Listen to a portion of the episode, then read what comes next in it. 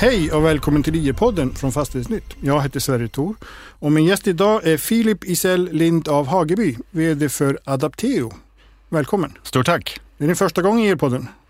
Det är första gången. Pirrigt. Absolut. Ja, absolut. Härligt. Då har vi uppnått en viss status. Känner. jag. Verkligen.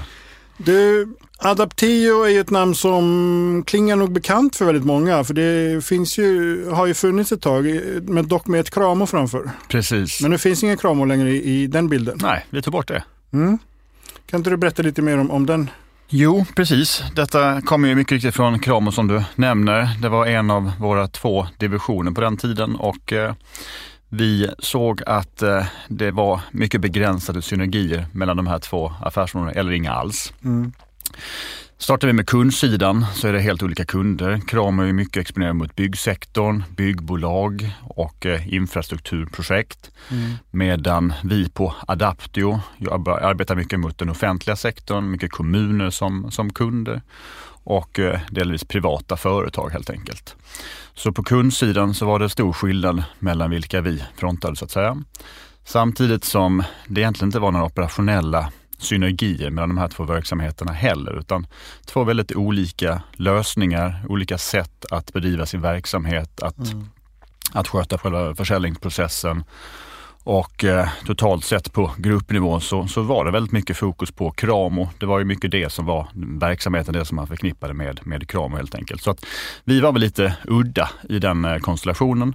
Och eh, när det är två ganska kapitalintensiva verksamheter som konkurrerar med varandra om capex, då blir det ofta någon som drar det korta strået. Och eh, historiskt sett så har det varit Adaptio.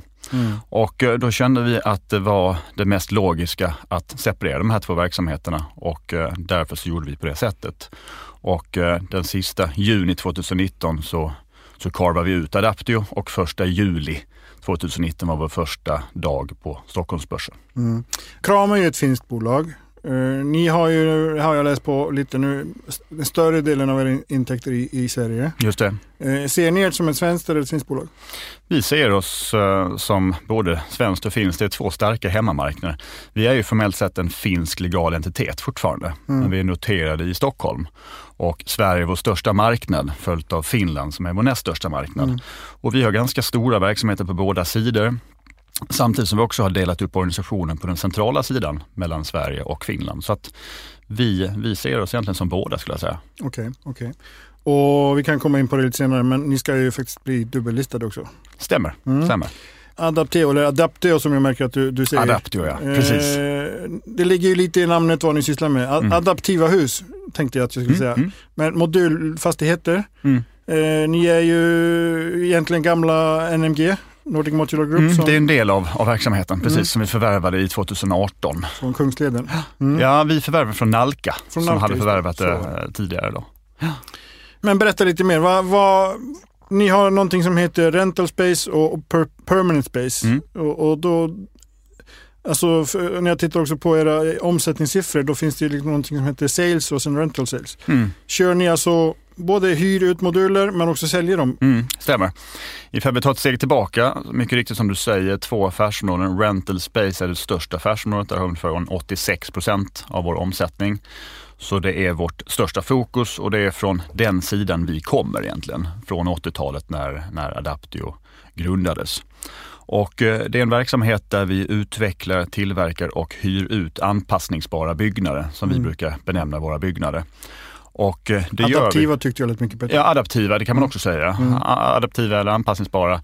Det, det, det är lite samma sak. Vi Mm. vill skapa en hög flexibilitet för våra kunder och eh, finnas där kunderna finns så länge som kunderna behöver våra byggnader. Så att jag är lika glad för båda, båda orden så att säga. Och eh, det vi då gör, det är just de här anpassningsbara eller adaptiva byggnaderna till skola, förskola, äldreomsorg, sjukvård, men också kontor i den privata sektorn och lite boendelösningar. Och i Tyskland så har vi också en eventverksamhet. Okej. Och eh, det är en verksamhet där vi hyr ut våra byggnader på i genomsnitt fem år totalt sett.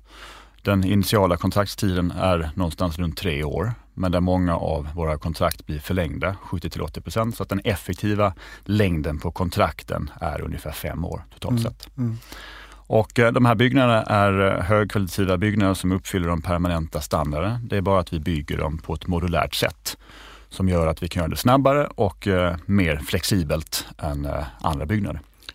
Om man, om man liksom sådär bara, de flesta kopplar ju en byggnad med initialt ett, ett hål, i, hål i marken. Mm. Har ni det också? Behöver man liksom gräva? Eller det är väl det som är lite uspen, att man, det är inte lika stor anläggningskostnad? Nej, precis så. Vi, vi kan ju sätta våra byggnader på en, på en parkering, på okay. en fotbollsplan eller eller någon annan planyta eller oplan också som vi mm. kan ta och pila upp så att säga för att skapa en, en bra foundation.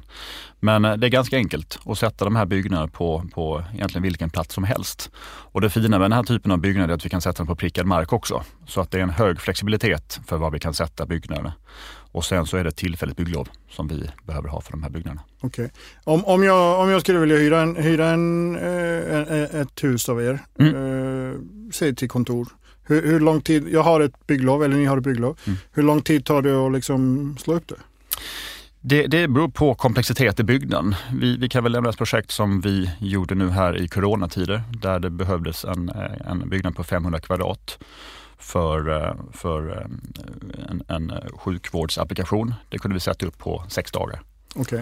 Och eh, då ska tilläggas att det var en väldigt hög grad av eh, anpassning i den byggnaden. Mm. Men där jobbade vi väldigt hårt för att få det på plats. Det var ett viktigt syfte och vi la alla resurser på att få upp det på plats så att vi kunde supportera samhället med det.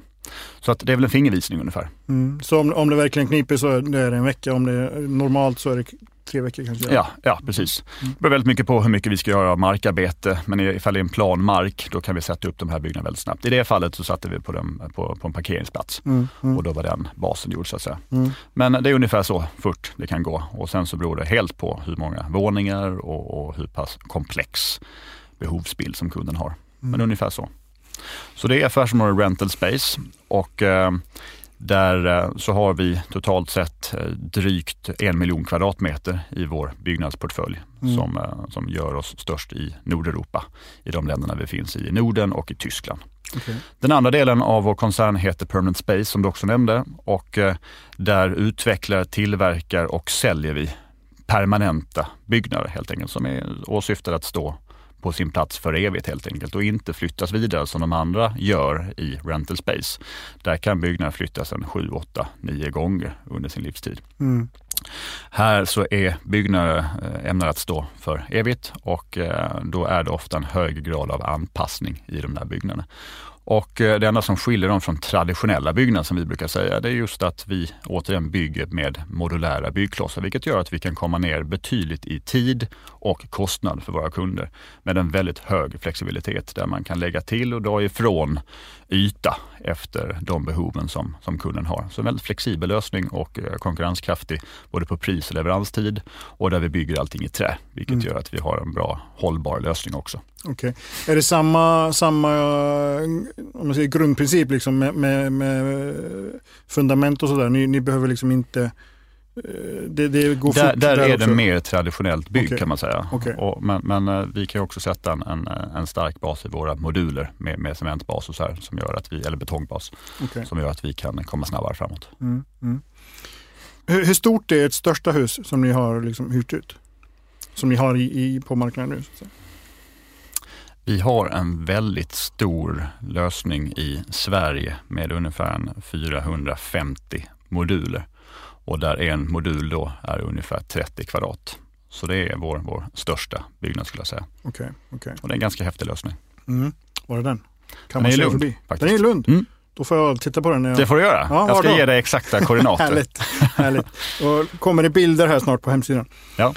Nog om det. Om, om vi börjar titta lite, det här är ju trots allt en IR-podd och, och, lite siffror måste vi prata om. du skulle bara sammanfatta Q2 lite. Mm. Ett eh, i stort sett eh, starkt kvartal tycker vi, givet omständigheterna där vi lyckas prestera i linje med förra året, både på vår ebitda och på våra hyresintäkter, trots en rådande pandemi. Mm. Jag tycker att eh, vi lyckas hålla vår nyttjandegrad hög i vår byggnadsportfölj på ungefär 80 procent. Mm. Och 80 procent kanske jag ska utveckla lite för att i vår definition av vår nyttjandegrad så ska man också ta hänsyn till att våra byggnader till en väldigt stor del av sin livstid transporteras fram och mm. tillbaka. Mm. De etableras, de avetableras, de uppgraderas och, eh, och lagerförs på våra hubbar och våra lager. Så att eh, vi brukar säga att den optimala nyttjandegraden för oss ligger någonstans runt 85 procent. Mm. Och eh, vi lyckas komma in på ungefär 80 procent just nu trots denna pandemi och det tycker vi är ganska stabilt. Mm.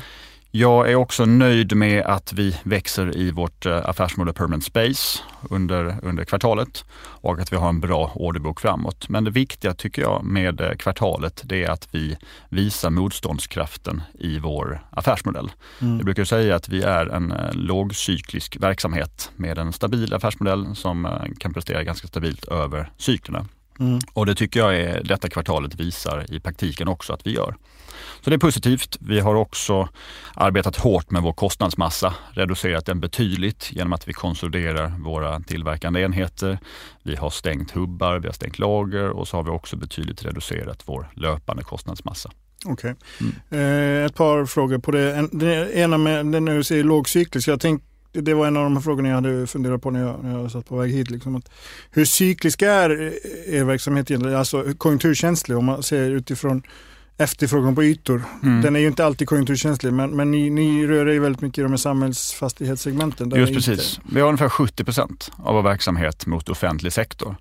Och eh, tittar vi på de underliggande behoven där så är de väldigt attraktiva i eh, både det korta, medellånga och långa perspektivet. Tittar vi på Sverige exempelvis, som är vår största marknad som du sa tidigare, mm. så kom SKR ut med en rapport i slutet av förra året där man då sa att mellan 2019 till 2022 då finns det behov för ungefär 390 grundskolor, 730 förskolor, 35 gymnasieskolor, 150 äldreboenden och 370 gruppboende.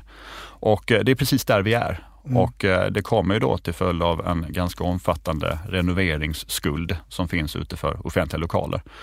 Och eh, där ser vi att eh, den behovsbilden kommer att bli efterfrågan under kommande perioder här och med tanke på att det har stoppat upp lite här till följd av covid-19 och 2019 för oss var en, en, en, en, utmanande period också till följd av regeringssituationen med, med oklarheter vem som ska leda och hur budgeterna ska fördelas. Mm. Så, så kommer det behöva betas av under kommande år och eh, där står vi väldigt starka för att kunna vara i, i mitten av den behovsbilden och den efterfrågan. Är ni, är ni kanske mer politiskt känsliga än ekonomiskt känsliga så att säga?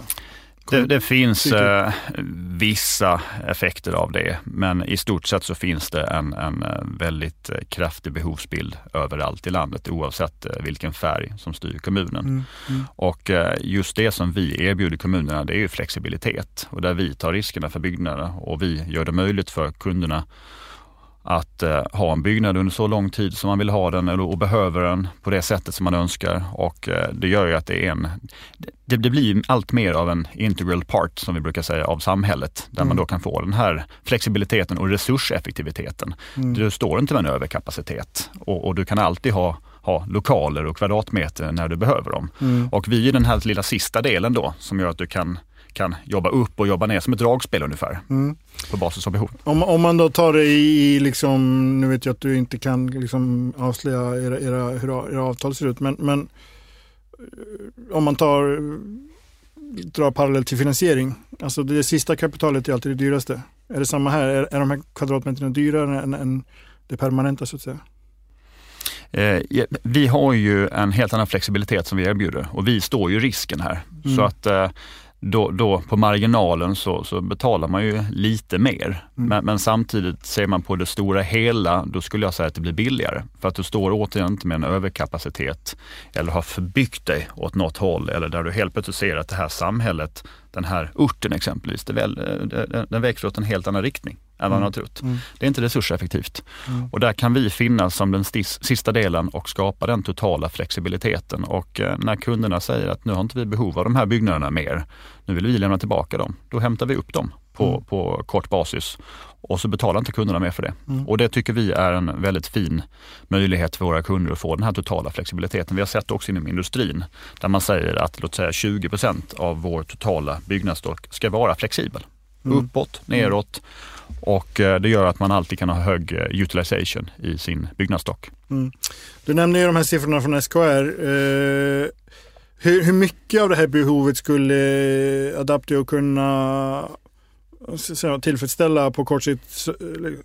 För jag, ni, du, när, och det står i rapporten, är 80, 80 nyttjandegrad. Mm. Eh, som max vill ni väl ligga på 85? Ja, förstår. någonstans där. Ja. Därför att det är bra att ha lite på lager mm. så ni inte behöver gjuta nya modeller, mm. eller moduler. Mm. Eh, liksom ja, plus att en stor del för våra kunder är att de ska kunna känna att Adaptio har alltid byggnader. Mm. Mm. När de eh, råkar i, i, utmaningar och känner att nu har inte vi kvadratmeter så det räcker. Vad ska vi göra? Mm. Då ska man kunna ringa Adaptio och vi kan alltid sätta upp en byggnad. Vi har den kritiska massan som de behöver för att kunna leverera alltid för våra kunder. Och det är viktigt grej. Men, men just det här behovet efter, efter kvadratmeter i, i, i skola, omsorg, förskola och så vidare. Hur stor del av det skulle ni kunna tillhandahålla på, på en kort tid? Vi kan tillhandahålla väldigt mycket på en kort tid från båda våra affärsområden. För tittar du på renoveringsskulden som jag nämnde tidigare, där har du ju dels ett behov av att kanske renovera en befintlig byggnad som du mm. ändå känner har en, en framtid. Och då för att kunna evakuera eleverna från den skolan in i en annan byggnad, då står vi väldigt starka. För då kan vi sätta upp våra byggnader precis intill den permanenta byggnaden då som är under renovering. Mm. Under den tiden som renoveringen genomförs och sen så går eleverna tillbaka till sin nyrenoverade skola. I andra fall kan det vara så att eh, den här skolan i detta exemplet är i så pass dåligt skick att du faktiskt måste riva den och bygga en ny. Då kan vi ju dels både leverera de tillfälliga lokalerna under tiden som detta rivs och eh, samtidigt som den nya byggnaden byggs. Mm. Och den nya byggnaden kan vi då bygga genom vårt affärsområde Permanent Space.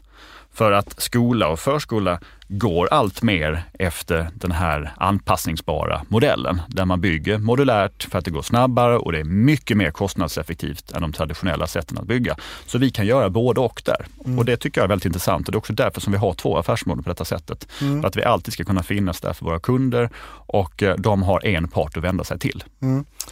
Verkligen spännande affär tycker jag.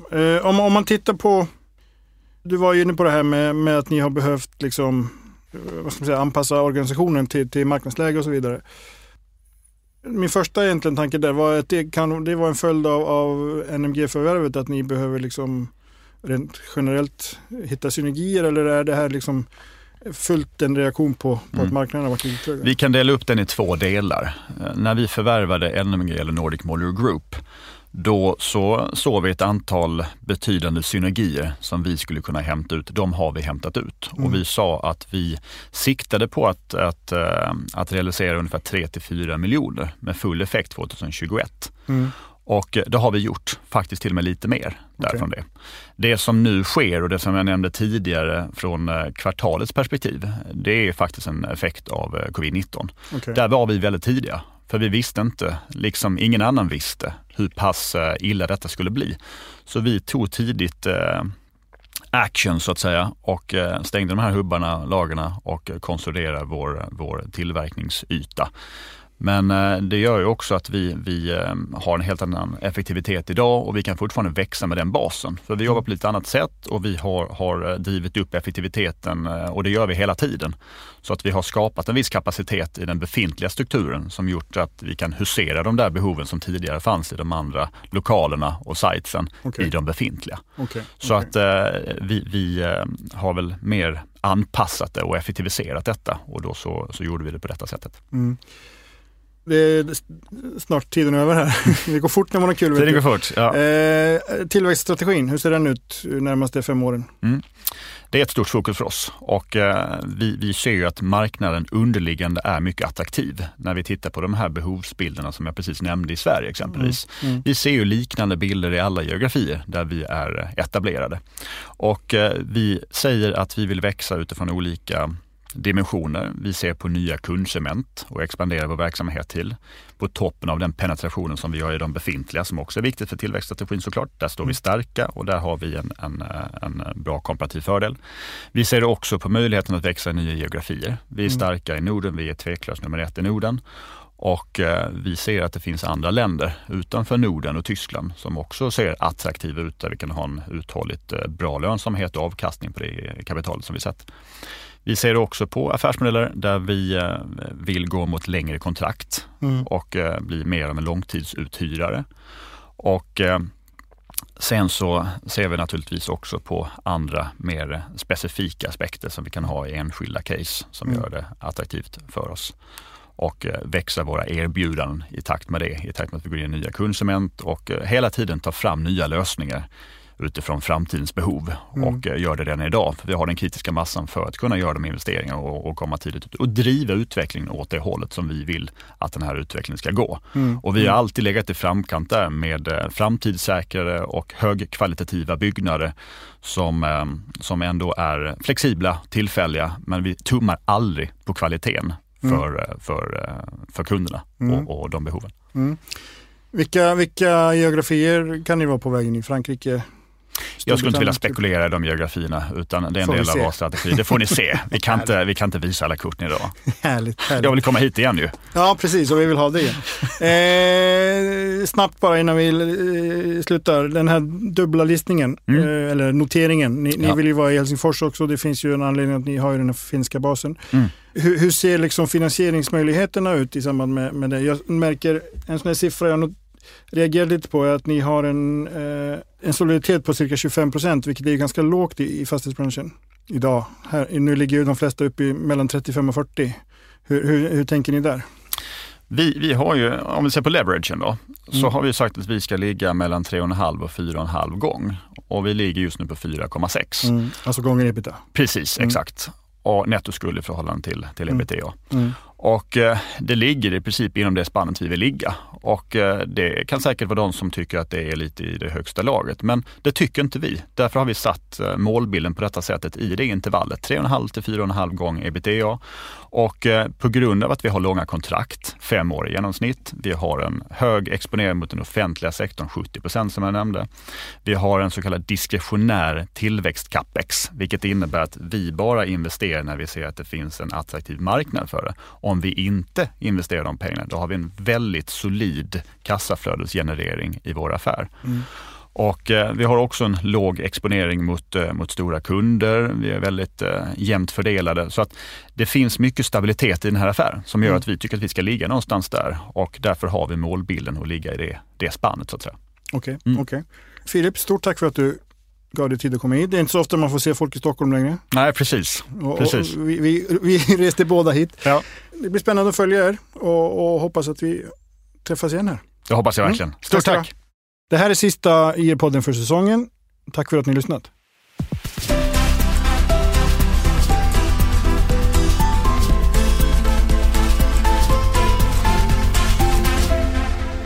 Det här programmet görs på Beppo. Beppo. Beppo. Beppo.se